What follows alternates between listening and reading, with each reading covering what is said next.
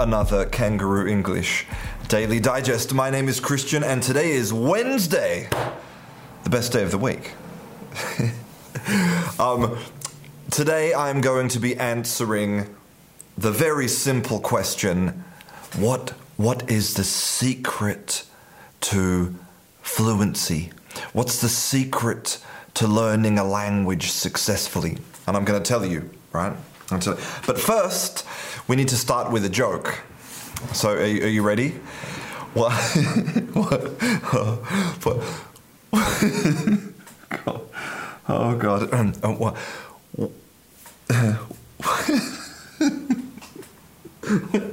I'm sorry. What what do you call a monkey that has a magic wand and and a magic hat? Harry Potter.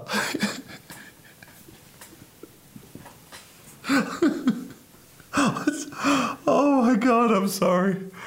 Oh my god, I'm sorry. That was so bad. It's the bad jokes that that made, me laugh the most.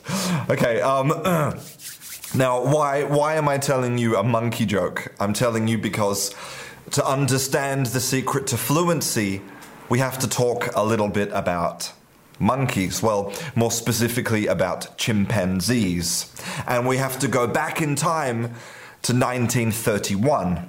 So, in 1931, there was this American psychologist called Winthrop Niles Kellogg.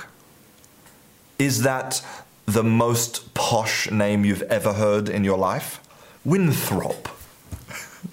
and as a psychologist in 1931, he, he wanted to know if it was possible for a chimpanzee to learn a language like a human. So he did something kind of a bit crazy. He did something that now would be considered unethical and would definitely be illegal. He brought a chimpanzee into his house, a baby chimpanzee, and he raised this baby chimpanzee next to his own son, and they raised them as equals. So they slept in beds together, you know, they wore the same clothes, they did the same activities. Um, they, they played together, they were punished in the same way. They were treated, the, the chimpanzee was treated as a human, okay? And during this, this time that they were growing up together, the, the boy and the chimpanzee, they were both tested in lots of different ways. They were tested physically, mentally, psychologically. How did they solve puzzles? What, what were the milestones of their development? Okay. Now, now listen to this. This is this is from a newspaper article from from uh, from 1931. Okay. Gua, the baby chimp, learned to use a cup and spoon several weeks before his human companion. At the age of 12 months, he could walk upright and respond to 20 simple commands, like shake hands and open the door. The child could only respond to three. Now, that's interesting. It's interesting that, that the chimpanzee developed okay, in a, in a physical way with motor skills, the chimpanzee developed much faster than the human child. Right? Okay. Now let's let's fast forward now to 1993. Big difference. And this is a little bit weird, okay? So there was an, an another American hmm, I'm sensing a pattern here, right? Another American called d'Armond Speers. And he is actually a linguist, a computational linguist. And as an experiment, he decided to only speak to his baby in one specific language because he wanted to know if he could teach the child this language. Now, what was the language that he decided to speak to his child in? The language was Klingon. now, I don't know if you know this, but Klingon is what's called uh, conlang, a constructed language.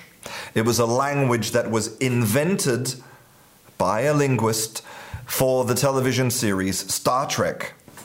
So in Star Trek, you have these kind of they're like kind of um, they're like evil kind of people with big foreheads, okay, and they're called Klingons, and they speak Klingon. And so this guy decided to teach this language to his son, and he only spoke Klingon to his son for three years. Right now, I have to say that um, his wife spoke to his son in English, and he went to, to kindergarten in English. Uh, so the child was not only exclusively exposed to Klingon, but, but it was a language that his father spoke to him in Klingon only, right? And, and, and listen to this, there's some, there's some amazing stuff here. So, this is what the father says I've been able to say almost everything I've needed to say to my son in Klingon. One of the reasons I find the Klingon language so interesting is that because the vocabulary and grammar is so limited, you really have to think to figure out how you're going to say something. Even putting Alec, his son, to bed becomes a linguistics puzzle because there's no Klingon word for light. When I ask him to turn out the lights, I say in Klingon, make it dark. now, now Klingon sounds very kind of like oh, oh so that imagine make it dark. um, and and there's no Klingon word for love either. They don't have the concept. Right? Okay. Now, this is my favorite part of the, of the story. So every night to get his child to sleep, he would sing a Klingon lullaby you know, a song to soothe your baby. And, well, I can't speak Klingon, but it sounds something like this, right? Tahjaj, war edge, tahjaj, vodlhamma. Okay, it sounds like, like that, right? But, but these are the actual words of the lullaby. but may the empire endure, and may our emperor endure. We serve him so that he may honor us. Our empire is wonderful, and if anyone disagrees, we will crush them beneath our boots. I mean, that's an awesome story, right? Imagine that's the best lullaby ever. Okay, now let's let's talk about the results of these two experiments, and let's talk about how these experiments answer the question of how to get fluent in English, right? So, the first thing with the chimpanzee, after nine months, the, the psychologist, Mr. Kellogg, and his wife, they cancelled the experiment. Cancelled it abruptly. Why? Because the child started to speak like the chimpanzee. The child started to make chimpanzee noises because chimpanzees do not have the cognitive ability to learn a language. They will, they will never speak English or any other language, right? Limited sign language, yes, but they'll never speak a language or really understand it deeply. So there was a point when the chimpanzee stopped stopped progressing, stopped developing, and the child passed him. But of course, the child wanted to communicate with his brother. Okay, they were raised together. He wanted to communicate with his brother. So he started talking like the chimpanzee, right? And the parents were really worried that the child was being basically was being retarded by the chimpanzee, so they cancelled the experiment.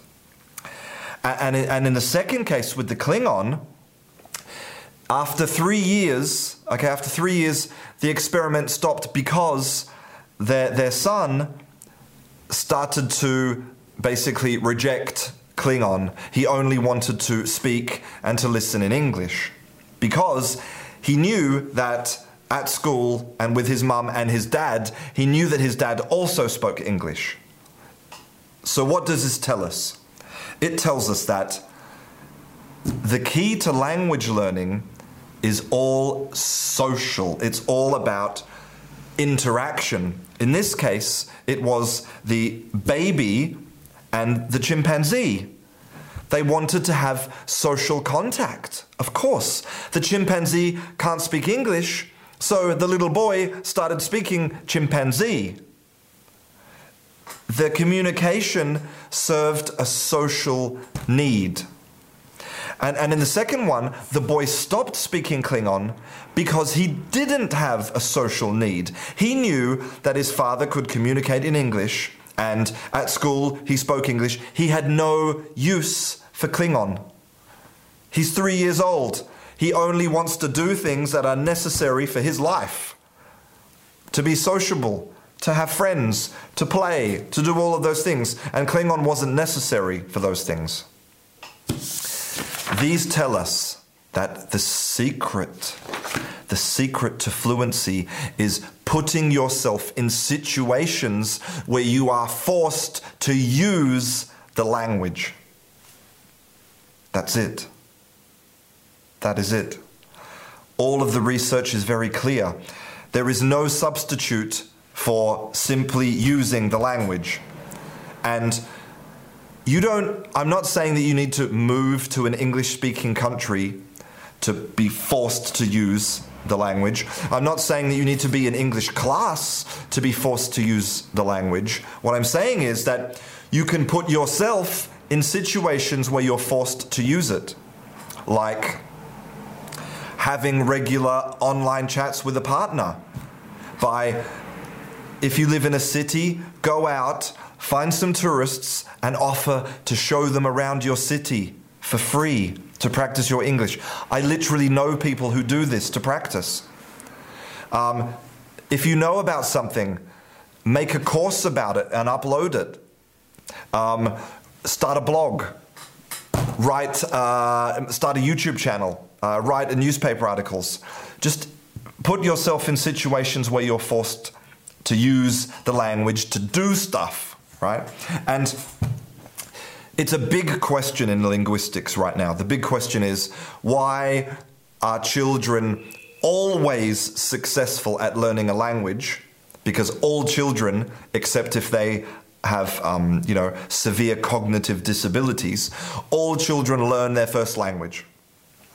But why do adults have so many problems learning another language? Why do so many adults fail? And the reason is this adults are not put in situations where they are forced to use a language. Not very often. As an adult, I could move to Vietnam and not speak any Vietnamese, and I could do stuff. I could go to the supermarket and point and get my money I can buy a bus ticket by pointing with a map. I could use Google Translate. I have strategies. I'm an adult. Children don't have that. Children go to school with other children. They, they, they, they need to ask for things. I want this, I want that, I'm hungry, this hurts. Ah. They have a need, an intrinsic need to communicate. And so the secret Again, I'm repeating it again, I'm sorry. Secret again is just use the language. And thank God that you weren't raised with a chimpanzee or, or speaking Klingon. Um, well, uh, I hope you enjoyed uh, today's Daily Digest. My name is Christian, this is Kangaroo English, and I'll see you in class.